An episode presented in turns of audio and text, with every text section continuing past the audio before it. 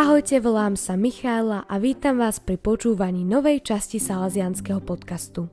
V dnešnej časti sa vám spolu s Megy Sokolovou pokúsim priblížiť jeden z najdôležitejších problémov dnešných dní, a to klimatické zmeny.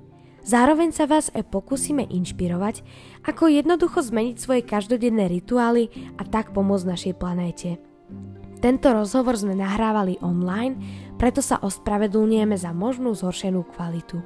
Príjemné počúvanie. Megy, ahoj, ďakujem ti krásne, že si si našla čas prísť do tohto podcastu, porozprávať sa so mnou. Tak na úvod úplná klasika, aby tí ľudia, ktorí nás počúvali, vedeli, s kým sa vlastne rozprávam. Povedz nám niečo v skratke o sebe. Ahoj, tak ja vlastne ďakujem za pozvanie a pozdravujem všetkých našich poslucháčov. tak ja som Maggie, uh, alebo Margareta. Uh, študujem na vysokej škole v Bratislave ekonómiu a po svojom voľnom čase sa zaujímam o našu planétu a ako to na nej funguje a čo môžeme urobiť preto, aby sa nám to žilo lepšie. Mm-hmm, no a ja som sa toho hneď chopila a teda vybrala som dnešnú tému uh, pre podcast a bude ňou ekológia a problémy spojené s ňou. No tak my sa hneď vrhneme na to z hurta. Um, pozrime sa zbližšia vlastne na to, čo sa vlastne deje. Uh, čo je za tým pojmom ekológia a aké sú teda tie kľúčové problémy, ktoré by trebalo teraz akútne riešiť? No tak um, Začala by som tým, že v dnešnom svete sa často skloňuje vlastne o, klimatická zmena, klimatická kríza, o, s tým, že častokrát ľudia nevedia, čo to je, respektíve vám to chcem takto trošku objasniť.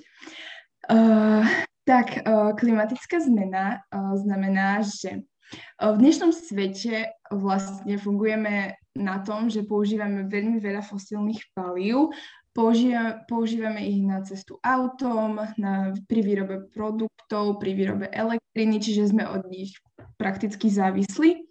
S tým, že o, no, tieto paliva, áno, pre približenie, tak to je vlastne uhlie, zemný plyn, ropa. A tieto paliva keď sa spaľujú, tak neuvoľňujú iba energiu, ale uvoľňujú taktiež oxid uhličitý. No a tento oxid uhličitý je vlastne skleníkový plyn, ktorý funguje tak, že keď prichádza slnečné žiarenie na našu Zem, tak práve ten oxid uhličitý zamedzuje tomu, aby sa to slnečné žiarenie odrážalo späť, späť do, do vesmíru, ale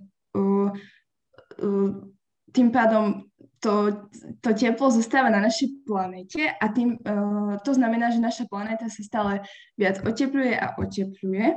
Mm-hmm. A teraz sme na tom tak, teda ja mám taký zdroj, je možné, že to je vyššie číslo, pretože uh, sú stále novšie a novšie údaje, ale naša planéta sa oteplila za posledných 150 rokov o 1,18 stupňa Celzia. Mm-hmm. A o, to vlastne a hrozí teda, že do konca storočia, tohto storočia by sa oteplila o 3 až 4 stupne. Mm. Čiže to, to, to, to možno na prvé počutie je také nízke číslo, ale pred, pred, pred, v roku 1780, predtým ako začala prvá um, prvá priemyselná revolúcia, tak vtedy v porovnaní s dobou ľadovou, tak o, doba ľadová mala vtedy o 4 stupne menej. Že vlastne pre tú našu planetu je veľmi, o, sú, sú, sú tieto stupne naozaj veľmi veľká zmena a najmä keď sa to udialo za tak krátky čas, za tých 150 rokov. Mm-hmm. Čo teda môžu tie zmeny spôsobiť? Áno, tak tieto zmeny spôsobujú už vlastne teraz to, že roztapajú sa nám ľadovce. To znamená, že rastie hladina oceánov, čo teda spôsobuje, že poprvé napríklad hrozí migrácia, pretože ľudia z týchto zaplavených oblastí sa presúvajú viac do stredozemia. Ďalej hrozí, teraz sú veľké sucha, to spôsobuje veľké požiare, napríklad to sme mohli vidieť v Austrálii alebo v Kalifornii. A kedy tie požiare sa nevedia uhasiť niekoľko mesiacov, mm. viac ako pol roka.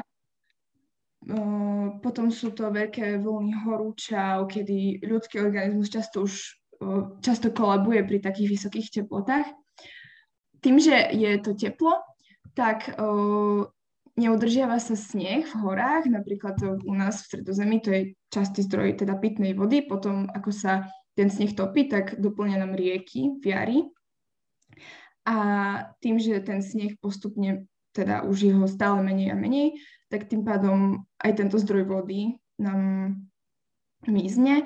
A napríklad Česko, čo, čo sú naši susedia, sa rátajú za najviac zasiahnutejšiu krajinu tými suchami spôsobenými tou klimatickou zmenou v Európe. Čiže, no a tým, že my sme ich susedia, no tak asi si vieme predstaviť, že um, to isté, no hrozí, hrozí to aj nám raz určite a hlavne na tých, v tých južných oblastiach. Už vlastne v tomto čase tam v týchto južných oblastiach majú problémy s pitnou vodou. Mm-hmm. Hej, ja som sa s týmto inak často stretla a myslím si, že my viacerí tak vnímame uh, tie globálne problémy ako, ako také vzdialené, hej, že to sa um, týka nejakých iných, nejakých ostrovných krajín, mm. ale um, ja som aj viackrát teraz čítala, že vlastne to nie je až taká pravda a na, na našej krajine a na našich oblastiach sa to tiež veľmi, veľmi môže nejako odraziť. Uh, vedela by si povedať, že ako napríklad, čo, čo nám hrozí konkrétne našej krajine? Našej krajine, no Slovensko máme teraz vlastne 4-ročné obdobia a s príchodom tejto klimatickej zmeny, ono vlastne už aj teraz môžeme badať to, že tie zimy už nie sú to, čo bývali, čo si pamätáme úplne z detstva, teda ja, hej, si ešte mm. pamätám veľa snehu a už, už, už teraz dlhý čas veľmi, keď, keď už ten sneh je, tak je na veľmi, krát, na veľmi krátke obdobie. Takže nám hrozí, že budeme mať vlastne iba E, dveročné obdobia s tým, že to bude dlhé, suché, horúce leto a potom to bude nejaká mierna zima bez snehu a hlavne s dažďom. O, ďalej, že celé naše podnebie sa zmení, budeme mať subtropické podnebie, ale no, keď to tak vyslovím, tak to môže znieť, že by to mohlo byť ako úžasné podnebie, lebo také na všetkých našich dovolenkách pri mori, ale predsa len uh, to vôbec nie je to isté, pretože e, napríklad tie prímorské oblasti majú tam tú, tú vlhkosť vo vzduchu a, mm-hmm. a majú ten vánok od mora minimálne, ale my tým, že sme vo vnútrozemí, tak tu nám nič nepomôže. Mm-hmm, bude, bude to veľké sucho. A, hej. A potom napríklad, že sa zmenia biotopy, môžu sa napríklad uh, ihličnaté stromy buď teda zmiznú, alebo sa veľmi zníži ich počet a listnaté, str- list, listnaté stromy sa budú posúvať do vyšších oblastí. Budeme zažívať ničivé búrky, ktorých bude viac o 50%. Uh, dokonca teda vravia, že hrozí aj tornáda a to sme mohli byť aj svetkom teraz, prednedávnom, prednedávnom sa v správach vyskytla správa, že teda na východe Slovenska bolo tornádo Takže naozaj tie zmeny sa dejú už teraz. O, ako som už spomínala, tiež vlastne nebude sneh, nebudeme mať naše lyžovačky v horách, lebo proste nebude sneh a to spôsobí aj málo tej vody na jar a teda, no teda všeobecne, hej, ke, keďže sa sneh na jar nebude topiť, tak bude málo vody mm, aj po zvyšok roka. Mm-hmm. A to, že vlastne klesne tá, tá pitná voda, tak to ohrozí aj naše pestovanie plodín o, a nebudeme môcť už takto produkovať plodiny naše ako doteraz. A, a tak. A bude, budú hroziť veľké požiare, ako som už tiež spomínala. Mm-hmm. Môžu, môžu to byť aj také situácie, ako, ako teraz sú práve v Austrálii či Kalifornii a bude tu proste dlho, dlho, dlho nejaký požiar, ktorý nebudeme vedieť uhasiť a aj tých, tie lesy, čo teraz máme, ktoré už tiež sú veľakrát vyrúbané, tak budú ohrozené. Ono sa to teda, tak pekne si povedala, že ono sa to už deje. Teraz je napríklad veľa tých takých extrémistov, hej? Do akej miery ich ty napríklad berieš vážne? Asi také úplne prvé, čo nám všetkým napadne, asi Greta. Ako sa pozeráš napríklad na ňu? Je naozaj až tak akutná situácia, ako ona to podáva v svojich uh, konaniach, aktivitách a, a vyjadreniach? Áno, áno. No, uh, Greta je veľmi zaujímavá postava.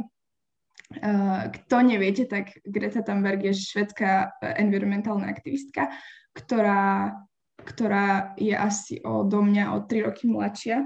Čiže asi vlastne Miška v tvojom veku. Mm-hmm. A no hej, a ona uh, po celom svete uh, organiz, teda uh, začala tým, že uh, odmietala chodiť do školy v piatky a akože vyhlásila štrajk za klímu.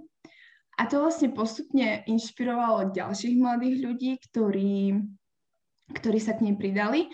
A takto vedela zaktivizovať okolo 11 miliónov mladých ľudí, ktorí proste vyšli do ulic a nešli do školy a e, práve z toho dôvodu, že im nepríde zmyselné študovať, a pretože nemajú budúcnosť, keď našu planetu zničíme. Mm-hmm. Hej, a ona apeluje uh, vo veľkej miere hlavne na politikov uh, a to je podľa mňa veľmi dôležité, pretože uh, uh, to vnímam vlastne, tu jej osobnosť, ona, ona, ona je v tom akože super, že uh, vidí tú reálnosť uh, reálnosť tej zmeny vážne iba proste v tej politike a ja osobne nevidím taktiež iné východisko ako to, aby sme napríklad zmenili zákony, pretože to je jediná najrychlejšia cesta, ako akože celú túto klimatickú kli, uh, krízu zvrátiť, pretože um, ľudia uh, si myslím, že uh, nebu- nie sú sami o sebe schopní tak rýchlo zmeniť všetky svoje návyky sami od seba, že preto potrebujú na to niečo, niečo čo niečo, čo ich presahuje, hej, a teda to je ten štát, hej, ktorý má pod kontrolou tých všetkých svojich obyvateľov. Mm-hmm. A ju vidím v tom, akože uh, jej prínos vidím v tom, že myslím si, že uh, teraz, v tomto čase je veľmi dôležité hlavne zdvíhať to povedomie o tejto klimatickej kríze a jej sa to veľmi, ale veľmi úspešne podarilo.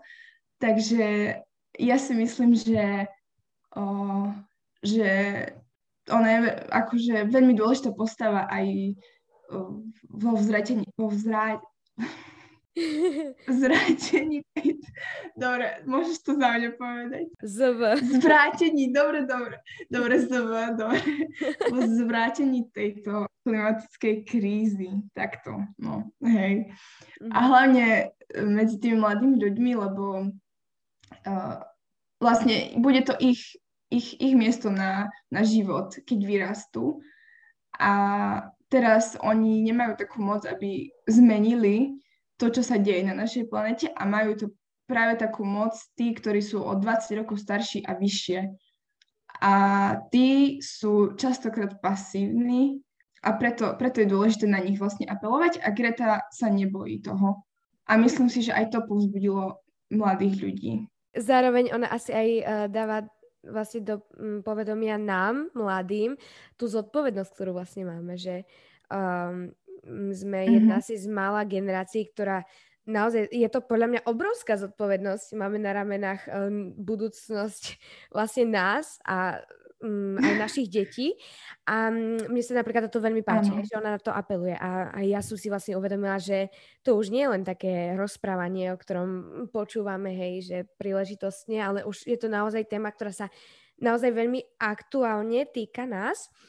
No a mm, k tomu, čo si napríklad vravela k, k, tým, k tým štátom a k tým um, zákonom, k tomu sa ešte neskôr dostaneme, mm-hmm. ale um, vo viacerých filmoch, ktoré som si napríklad teraz pozerala v poslednej dobe, uh, aj, aj cez tú karanténu mnoho dobrých, veľmi kvalitných filmov uh, ich vyšlo, sa vlastne poukazovala na to, že už tie samotné štáty a veľké organizácie sa snažia nejakým spôsobom zamlčať a potlačiť to také pozadie, ktoré my nevidíme.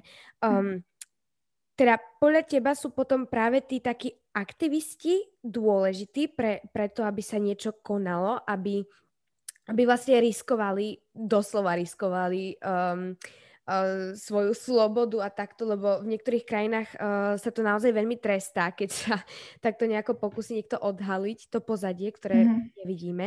No teda mm, je podľa teba dôležitá tak, napríklad takáto postava, ako je Greta a uh, k tomu, aby, aby sa aj tie uh, veľké mocnosti, nazvime to, uh, spametali a uvedomili, že vlastne už aj my vieme o tom, čo sa robí a že, a že my chceme nejakú zmenu. Alebo kto potom je schopný zmeniť uh, tie postavenia vlastne tých hlavných kľúčových osobností, ktoré uh, by boli schopné, od ktorých závisí vlastne to riešenie tých problémov. Hej, hej. No, takže uh, začala by som tým, že ja som čítala takú štatistiku, ako si vravela, že tí aktivisti, že, že sú častokrát ohrození, mm-hmm.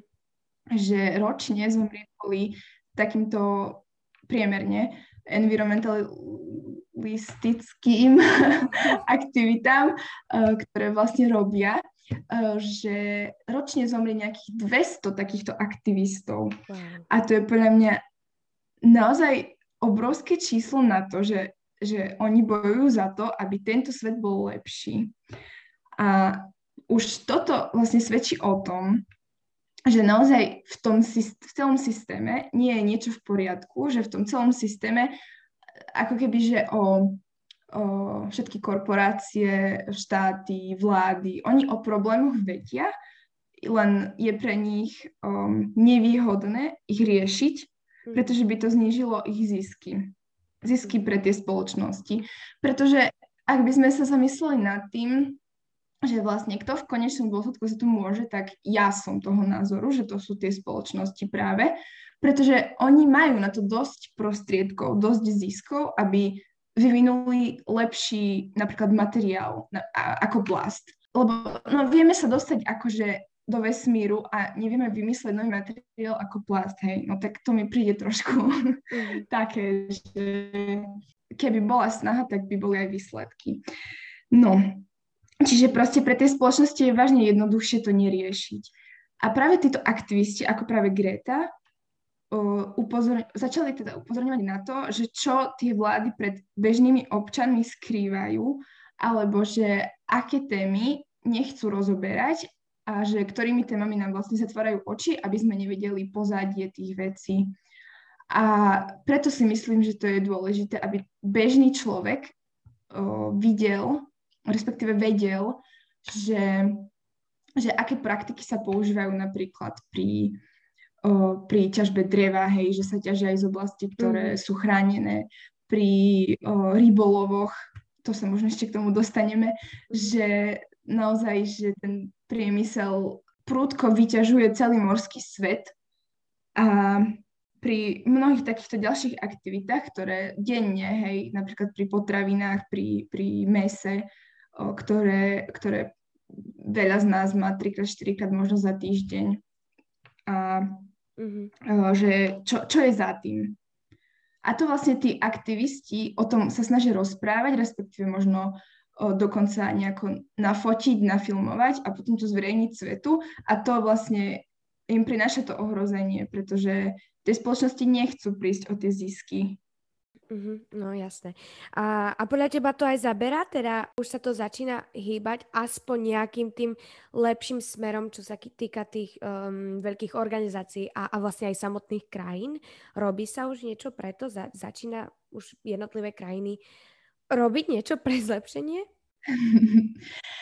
uh, určite, určite sa to niekam pohlo. To určite, že je, je tak. Aj napríklad um, na Slovensku na ďalší rok má byť, má byť uh, zálohovanie PET fliaž, že nebudú, skončiť, nebudú končiť tie fľaše len tak v, na skládkach, pretože v princípe tie fľaše, ktoré vytriedíme, sú častokrát iba skladkované, nie sú nejako ďalej recyklované.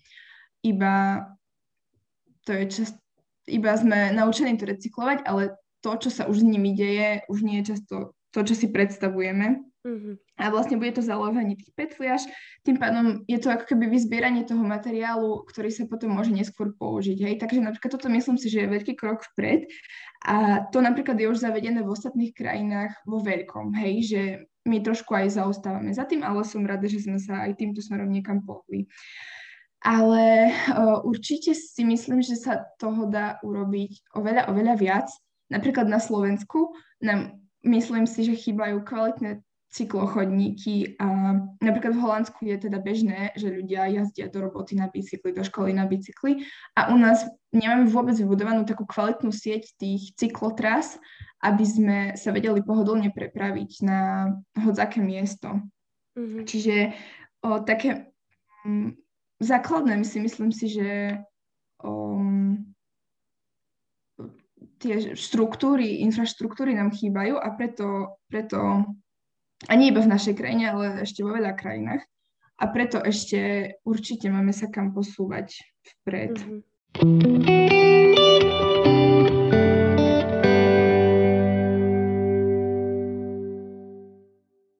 No, v predchádzajúcej otázke, čo si rozprávala, si už viacero vecí spomenula, ku ktorým by som sa chcela dostať. Mhm. Ale poďme tak pekne postupne. Uh-huh. A asi s čím sa, o čom sa tak najviac rozpráva, o čom je najviac počuť, sú plasty. Máme ich všade okolo, mm-hmm. ale podľa mňa vieme, že sú veľmi akože nebezpečné a veľmi škodia našemu životnému prostrediu, prostrediu a nášmu okoliu. Mm-hmm. V čom sú teda zlé? Čo je, čo je na nich také, taký základný nejaký problém?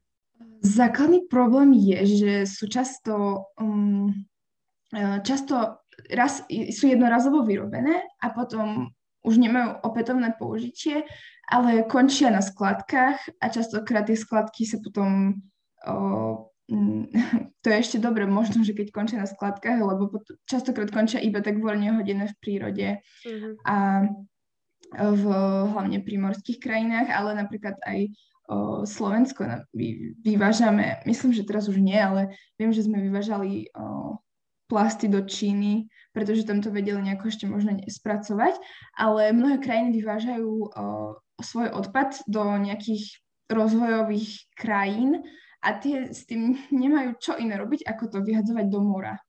A potom sa ten odpad opätovne vyplavuje na pobrežiach, alebo respektíve zostáva v tom mori a tým, že tam prebiehajú nejaké chemické procesy, pretože na ňo svieti aj slnko aj v tom vlastne mori sú nejaké organizmy, tak on sa iba rozpadáva na menšie a menšie čiastočky, tzv. mikroplasty.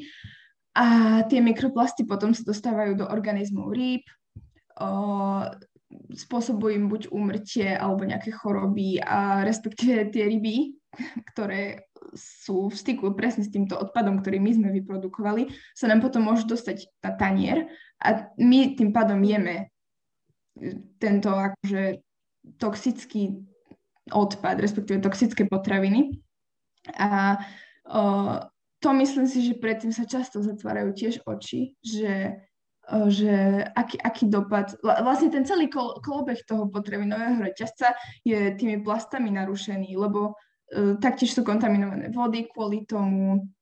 A aj v samotných moriach sa vytvárajú, um, hm, ako to nazvem, vytvárajú sa uh, také odpadkové ostrovy, kde sa vlastne tými morskými prúdmi na jedno miesto zhromažďujú kvanta, kvanta odpadu a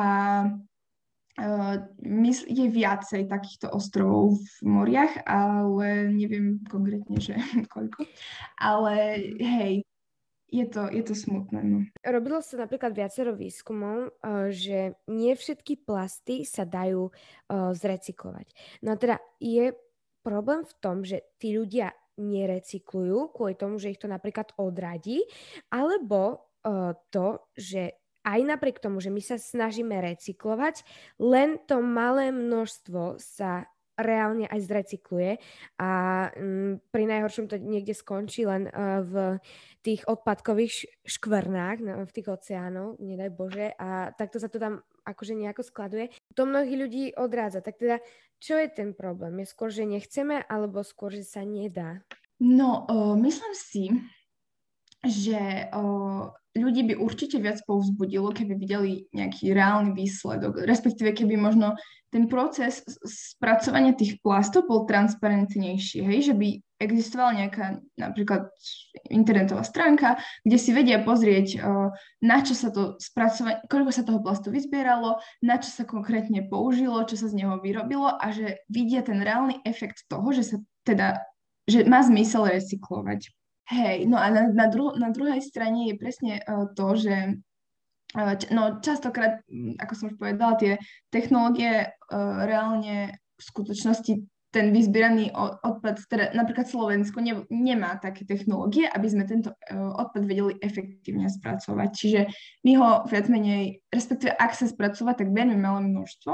A po ďalšie áno, veľa, veľa produktov je takých, kedy ten plast sa zrecyklovať už nedá, pretože by tú svoju kvalitu, ktorú mal predtým, už nemohol mať znovu, pretože znovu tými chemickými procesmi by sa znižila i jeho kvalita by sa to už ekonomicky nevyplatilo sa, sa to snažiť recyklovať, alebo by to možno bolo tak toxické, že by to nebolo použiteľné pre nejaké ľudské činnosti.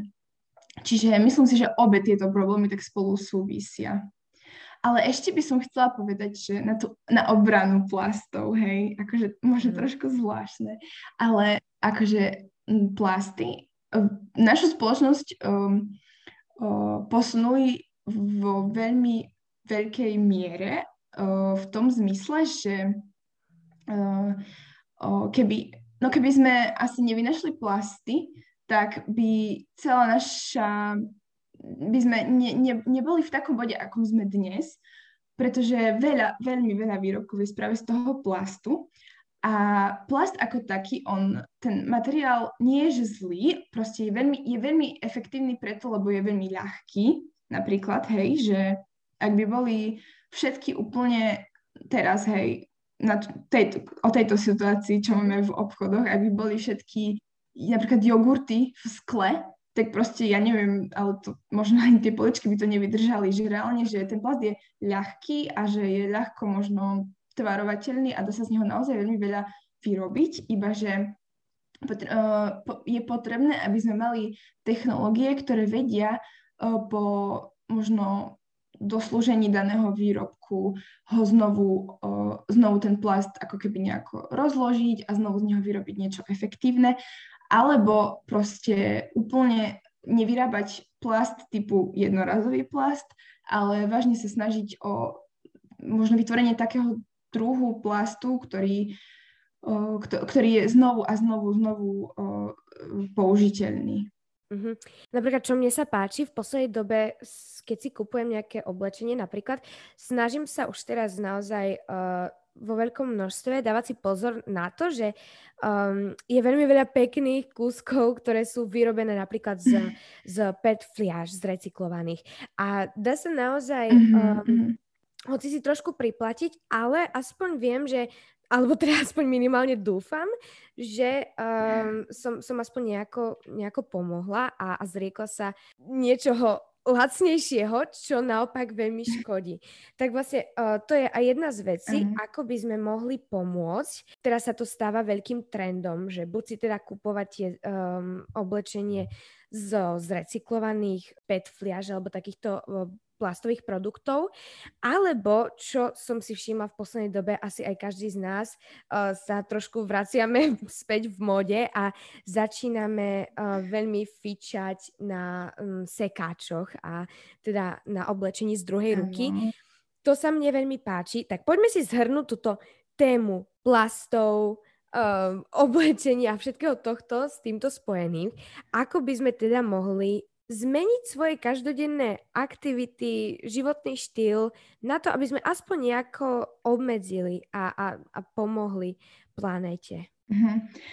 Tak napríklad, čo sa týka uh, plastov, kto, um, ktoré kupujete bežne v tých veľkých supermarketoch a vlastne do tých plastov je balená, sú balené skoro všetky potraviny, tak uh, to sa napríklad dá nahradiť. Už teraz máme aj v Prešove, myslím si, že no, aj v meste, aj na Sekčove sú obchody, bezobalové obchody, mm-hmm. kde si napríklad môžete na, doniesť, si doniesť vlastnú nádobu a tam vám vlastne buď načapujú kozmetiku alebo nejaké potraviny a s tým, že je, ten obal je váš a vy si čisto odnes, odnášate z obchodu len ten produkt.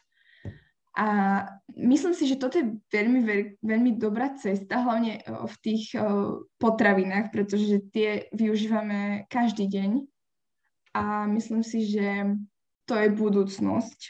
A čo sa týka oblečenia, tak hej, toto som aj ja veľmi akože taká nadšenkyňa toho, že vidím tie také kolekcie aj tých takých známych značiek, ktoré využívajú práve tieto recyklované materiály, z ktorých vytvárajú nejaké neviem, inovatívne vlákna, z ktorých potom šijú tie produkty. A to mi príde veľmi sympatické. A tiež o, je alternatíva aj tých second handov, kedy o, no akože celkovo ten textilný priemysel je, to by mohlo byť na ďalšiu tému celú, mhm. lebo to, tam je tiež čo, toho, čo rozprávať.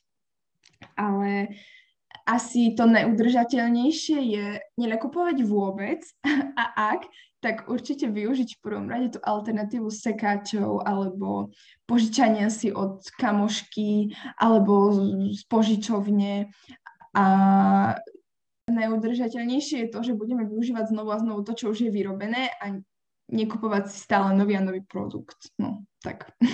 Mm-hmm.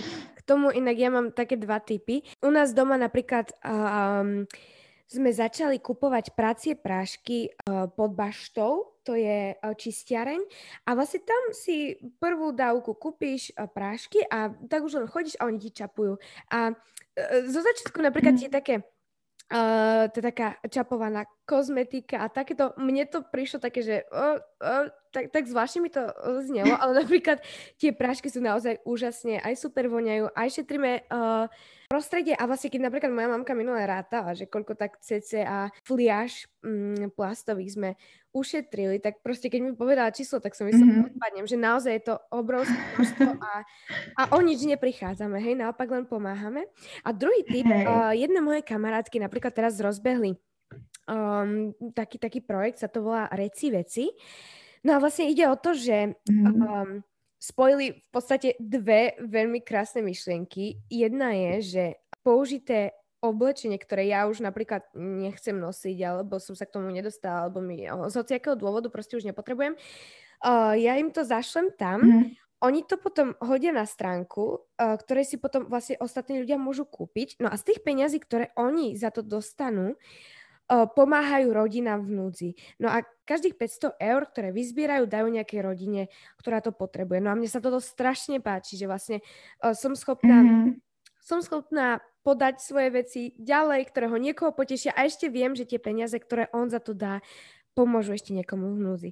Takže asi takto by sme ukončili tému plasty a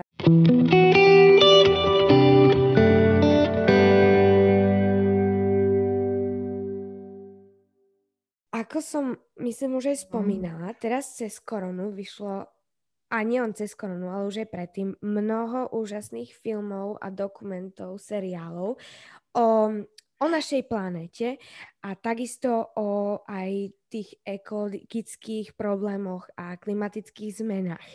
No, a jedným z ním je teda aj film Seaspiracy, uh, o ktorom by sme sa tiež dneska chceli porozprávať. Tak o čom vlastne hovorí, na čo je zameraný tento film? Uh, tak tento film je o komerčnom li- rybolove. Uh, vlastne hovorí on o tom, no, je, je, no, doteraz asi ste o tom napríklad nepočuli, lebo ja osobne som sa tiež s touto témou ako s takým strašne veľkým problémom nikdy nestretla.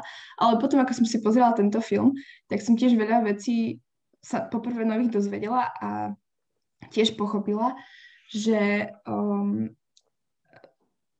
veľké, že práve ten komerčný rybolov, hej, čiže um, to, že lovíme ryby v oceánoch, poprvé veľmi ničí oceány, pretože ten rybolov sa realizuje v naozaj enormných množstvách, ktoré ani častokrát nie sú povolené, dokonca o, tam je informácia, že jedna, jedna z troch rýb, ktoré sa predávajú potom neskôr na trhoch, že sú ne- chytené nelegálne. Mm-hmm. A je to naozaj veľký biznis, do ktorého je zapletených veľmi veľa spoločností, dokonca aj takých, ktorí sa vydávajú za možno ochrancov morí, ochrancov prírody, ochrancov ekosystémov, ale presne v tejto mašinérii sú zapletené a iba, iba o tom nehovoria a hovoria o úplne iných problémoch, len preto, aby zakryli tento naozaj veľmi veľký problém. Mm-hmm. A ide o to, že v tom nadmerom množstve chytáme tie ryby a že populácie tých rýb, rôznych druhov rýb, tak klesli o nejakých viac ako 80%, čo je obrovské množstvo. Mm-hmm. A patria tam napríklad žraloky alebo naše možno v našich končinách tiež často milované tuniaky alebo lososy a, a je hrozba toho, že tie ryby vyhynú a keď teda túto konzumáciu rýb sa neobmedzí celosvetovo alebo keď sa nerozšíri, nerozšíria nejaké chránené oblasti v tých oceánoch, pretože v dnešno, dnes sa registruje iba 5% nejakých chránených oblastí, kde sa nemôže teda loviť ryby, s tým, že aj tak sa v týchto oblastiach na čierno loví a tým pádom to možno vychádza, že nejaké 0,5% to je ako keby takých tých chránených území, kde sa re, reálne teda v tých vodách ne, neloví. Ale že naozaj ten rybolov je o, tým, že to je na mori, tak je to častokrát nemožné kontrolovať a aj v tom dokumente je uvedené, že tí, ktorí mali za úlohu kontrolovať, tak buď sú skorumpovaní, alebo buď je veľmi uprostred oceánu je veľmi ľahké sa zbaviť človeka, napríklad keď ho, ho hodia cez palubu a povedia, že ja neviem, že skočil sám, alebo že dá sa to ľahko ututlať. Mm. A myslím si, že to je práve to nebezpečenstvo. Že rozhodne je potrebná tá väčšia regulácia opäť od vlastne tých vládnych predstaviteľov tých morí, lebo taký jeden sám človek proti tomuto nič nezmôže. Uh-huh. Hej, to iba, aby ste taký obraz mali, že napríklad tam bolo povedané, že za posledných pár rokov bolo takto akože nezvestných cez palubu, pravdepodobne zhodených uh, okolo 40 mm. ľudí, ktorí boli zodpovední za to, aby to tam vlastne kontrolovali. No, tam bolo viacero informácií, ale my vám nejdeme teraz všetko povedať, iba tie také základné veci, aby sme si uvedomili. Uh, ešte podľa mňa, čo je podstatné, aby sme tu povedali, je Prečo sú pre nás tie oceány tak dôležité a hlavne tie živočichy v nich? Uh, tak, oceány sú podstatné preto, pretože uh, a ryby v nich a ten celý morský život, pretože poprvé regulujú uh, teplotu našej planéty, po druhé uh, tie uh, korály a morské riasy, ktoré sa nachádzajú v oceánoch, tak práve ryby výkaly z rýb vlastne im dávajú ako keby takéto vhodné prostredie na rast a na ten vývoj. A tieto morské riasy a korály absorbujú nejakých 80% um, toho oxidu uhličitého, čiže oni sú, teda celé, celý oceán je veľmi dôležitým bojovníkom práve v znižovaní, znižovaní oxidu uhličitého v našej atmosfére. A tým, že my uh, berieme z oceánov tie ryby, tak tie riasy a tie korály vlastne postupne, postupne, postupne miznú. Napríklad uh, veľká korálová bariéra už v, kvôli tejto klimatickej zmene, aká nastala, vyvíjala sa nejakých 6000 rokov a za, za posledné storočie až to dospelo do takého bodu dnes, že už nie je možné zvrátiť to, aby, aby, aby sa celá, celá zdevastovala. Čiže, čiže to si myslím, že je veľmi alarmujúce a na to, ak, ako dôležitú rolu tieto korály hrajú, tak o, je to určite, určite ďalšia zlá správa pre, pre našu budúcnosť. V tom filme sa aj kladie taká veľká, aj nielen v tom, ale tak aj v tých ostatných, aj, aj, aj v rôznych článkoch, čo čítame, uh, sa vlastne kladie veľký dôraz na tú dôležitosť tej diverzity. Nielen v oceánoch, ale všade vo svete. Takže na to, aby sme to zachovali, tú diverzitu, ktorá je veľmi potrebná, nám netreba veľa, lebo naozaj tie oceány a tá príroda, jej stačí naozaj malá chvíľa na to, aby sa, aby sa spametala, aby sa dala naspäť do normálu. Mm. Ale treba akože zakročiť. Mm. No a teda, ako by sme my mohli v každodennom živote, keď už sme sa rozprávali o tom, že nie všetci máme teda dosah na tie obrovské zmeny, ako by sme mohli my obmedziť, mm. a opäť v tomto prípade napríklad um, tých rýb a morských plodov, pomôcť prírode? Tak určite by som povedala, že hlavne obmedziť konzumáciu týchto rýb, hej. Nie, že proste úplne prestať konzumovať ryby, lebo, lebo to, to je hlúposť všeobecne zakazovať ľuďom niečo, aj tak. Čiže e, myslím si, že poprvé obmedziť, po druhé siahať možno po nejakých našich lokálnejších rybách, že nie také, ktoré k nám cestujú cez polzeme gule. A tým pádom určite o, napríklad podporiť nejakých možno lokálnych, lokálnych rybárov a nejaké lokálne možno rodinné firmy, ktoré, ktoré, ktoré práve sa zaoberajú týmto, že lovia ryby, respektíve možno ich aj, um, že, ktoré sa zaoberajú chovom rýb Čiže to si myslím, že je určite cesta. A myslím si, že vo, vo viacerých oblastiach práve potravín je cesta to, aby sme sa spojili s tými lokálnymi dodávateľmi a podporovali ich, mm-hmm. ich prácu. Mm-hmm. Hej, ono aj tá celá téma podľa mňa sa vníma strašne negatívne a že sa teda hovorí o tom, čo všetko nám mm-hmm. hrozí, ale podľa mňa je to vec pohľadu, že my sa môžeme pozrieť z tej druhej strany, že ako úplne jednoducho my tomu vieme pomôcť. A teda je podľa mňa úplne naivné si myslieť, že hej, ako ty si super povedala, že to stačí obmedziť, to netreba nejako akože uh, nejako výrazne proste prestať napríklad konzumovať ryby. Hej? To je naivné si myslieť, že teraz zo dňa na deň si 7 miliard uh, ľudí proste zmení fungovanie a životný štýl. K tomu stačí strašne málo. Hej. A podľa mňa je veľmi, veľmi dobré s príkladom hej? a rozprávať o tom. Tak ako si aj ty prišla dneska um, porozprávať, tak toto je podľa mňa úplne najviac, čo môžeme spraviť. No takže, mm, tak aby sme to aj mali, že nie je to až také až taká negatívna téma. Môžeme sa na to pozrieť teraz z druhej strany, ako tomu vieme pomôcť. Uh, takže aspoň takéto krátke odporúčania. A posledná téma, na ktorú by som sa chcela s tebou pozrieť uh, dnes, je cirkulárna ekonomika. Dúfam, že som to dobre povedala. Tak teda, čo to vlastne je? Áno, tak e, cirkulárna ekonomika, no tak s týmto konceptom som sa ja napríklad, e, ja študujem ekonomiku napríklad v Bratislave, ako som už na úvod vravela. A ja som sa, sa s týmto konceptom, ktorý je podľa mňa veľmi zaujímavý a ktorý je určite budúcnosťou nášho ľudstva, na mojej škole vôbec nestretla. Takže ja som sa k tomu dostala iba cez sociálne siete s tým, že možno tak posledného pol roka sa o to zaujímam a uh, vám v krátkosti chcem predstaviť, že čo to vlastne je tá cirkulárna ekonomika.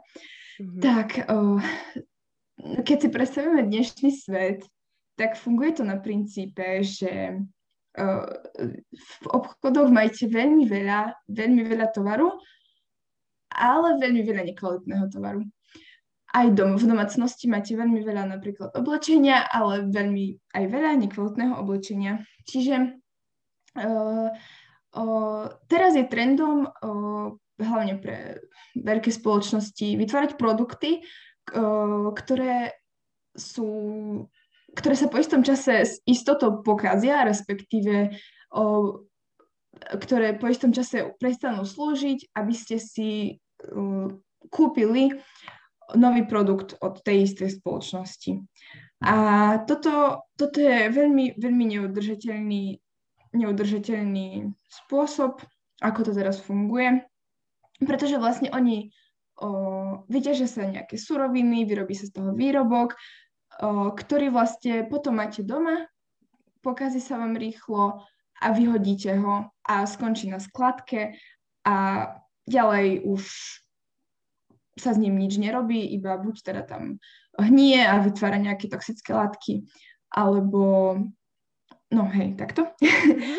a, uh, ale ten koncept cirkulárnej ekonomiky je, je presne to, že celé, celé od tej výroby až po ten ako keby odpad, to funguje stále v kruhu. Že tie produkty, ktoré by sa vyrábali, by mali byť uh, vytvorené tak, aby boli poprvé už, už pri výrobe, aby sa vyrábali z nejakých obnoviteľných zdrojov energie, aby slúžili napríklad, aby boli kvalitné, aby slúžili pre viac ľudí napríklad, aby boli vhodné na prenájom, na nejaké požičiavanie si.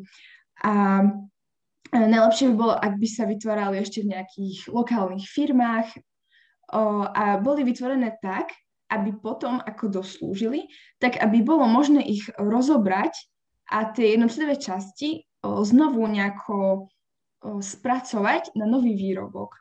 Pretože dneska napríklad, keď si predstavíme, no v minulosti o, také auto, hej, v minulosti si auto opravovali ľudia na záhrade a teraz z auto musíte ísť do nejakého servisu, pretože určite by ste to sami nezvládli. A každý ten produkt je naozaj naozaj tak nadizajnovaný, že si vyžaduje presne napríklad aj e, servis na to vaše auto, hej. Mm-hmm. Že e, tie spoločnosti žijú z toho, že, o, že potrebujete od nich nejaké možno náhradné diely, ďalšie súčiastky, že nie ste si schopní to sami opraviť. A to práve o, nie je dobré. Práve tá, tá budúcnosť by mala byť postavená na tom, že to, čo už možno, že doslúži, čo sa vyhodí, bude ľahko opraviteľné, ľahko znovu možno recyklovateľné a využiteľné na nejaké nové produkty. Mm-hmm. Takže tak by som to možno z krátkosti zhrnula.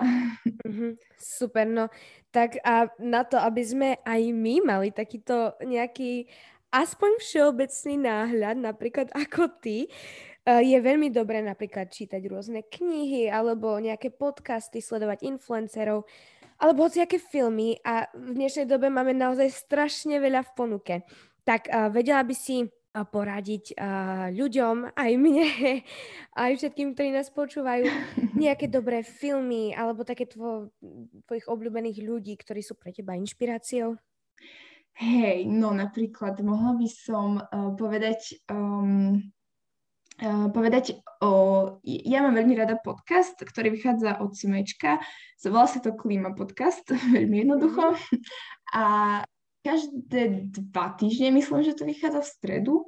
A tam vlastne sa, uh, sa tá, um, sa tá moderátorka rozpráva má o častokrát aj hostí, odborníkov, napríklad viem, že to bola minister minister životného prostredia a snaží sa na túto klimatickú krízu nazerať naozaj z rôznych uhlov a je to veľmi, veľmi inšpiratívne a dá, akože prinieslo to mne veľa nových poznatkov. Mm-hmm. Uh, takže určite tento klima podcast.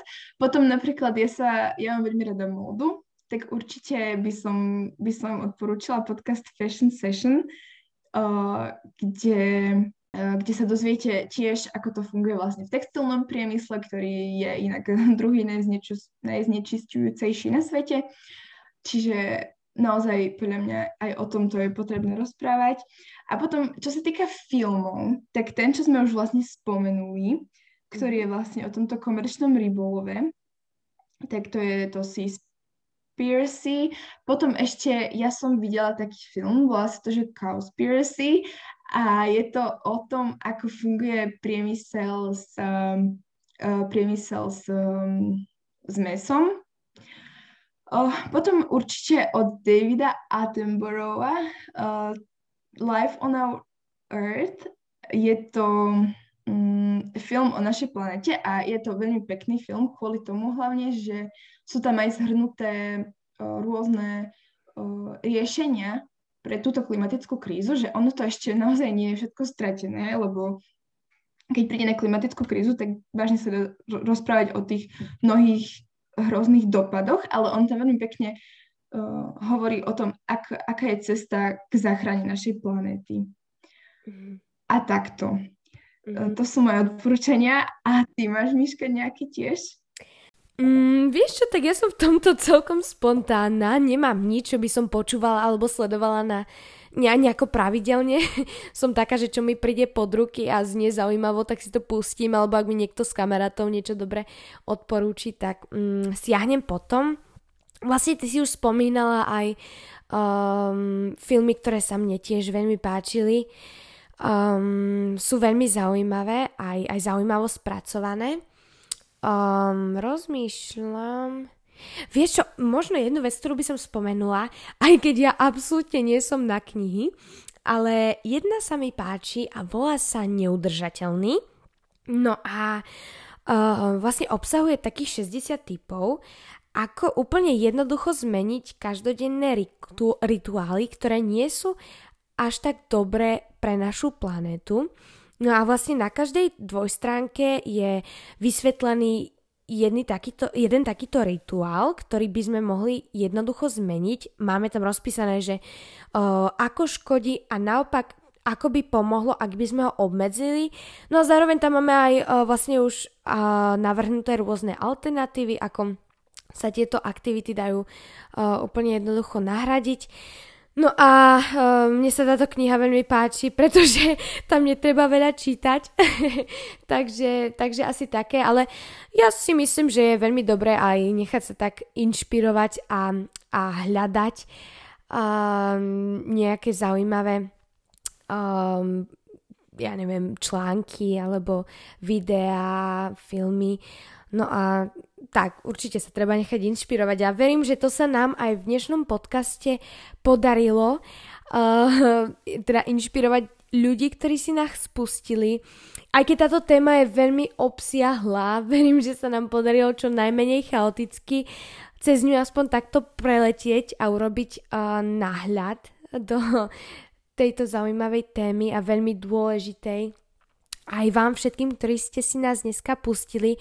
Ďakujeme vám, že ste to s nami strpeli a v neposlednom rade ďakujem aj tebe, Megy, za tvoju ochotu prísť a porozprávať sa so mnou a vlastne takto aj pomôcť zlepšiť naše fungovanie každodenné. No a prajem všetkým, aj tebe, aj tým, ktorí si nás pustili, ešte pekný zvyšok dňa. Ja ďakujem tiež krásne.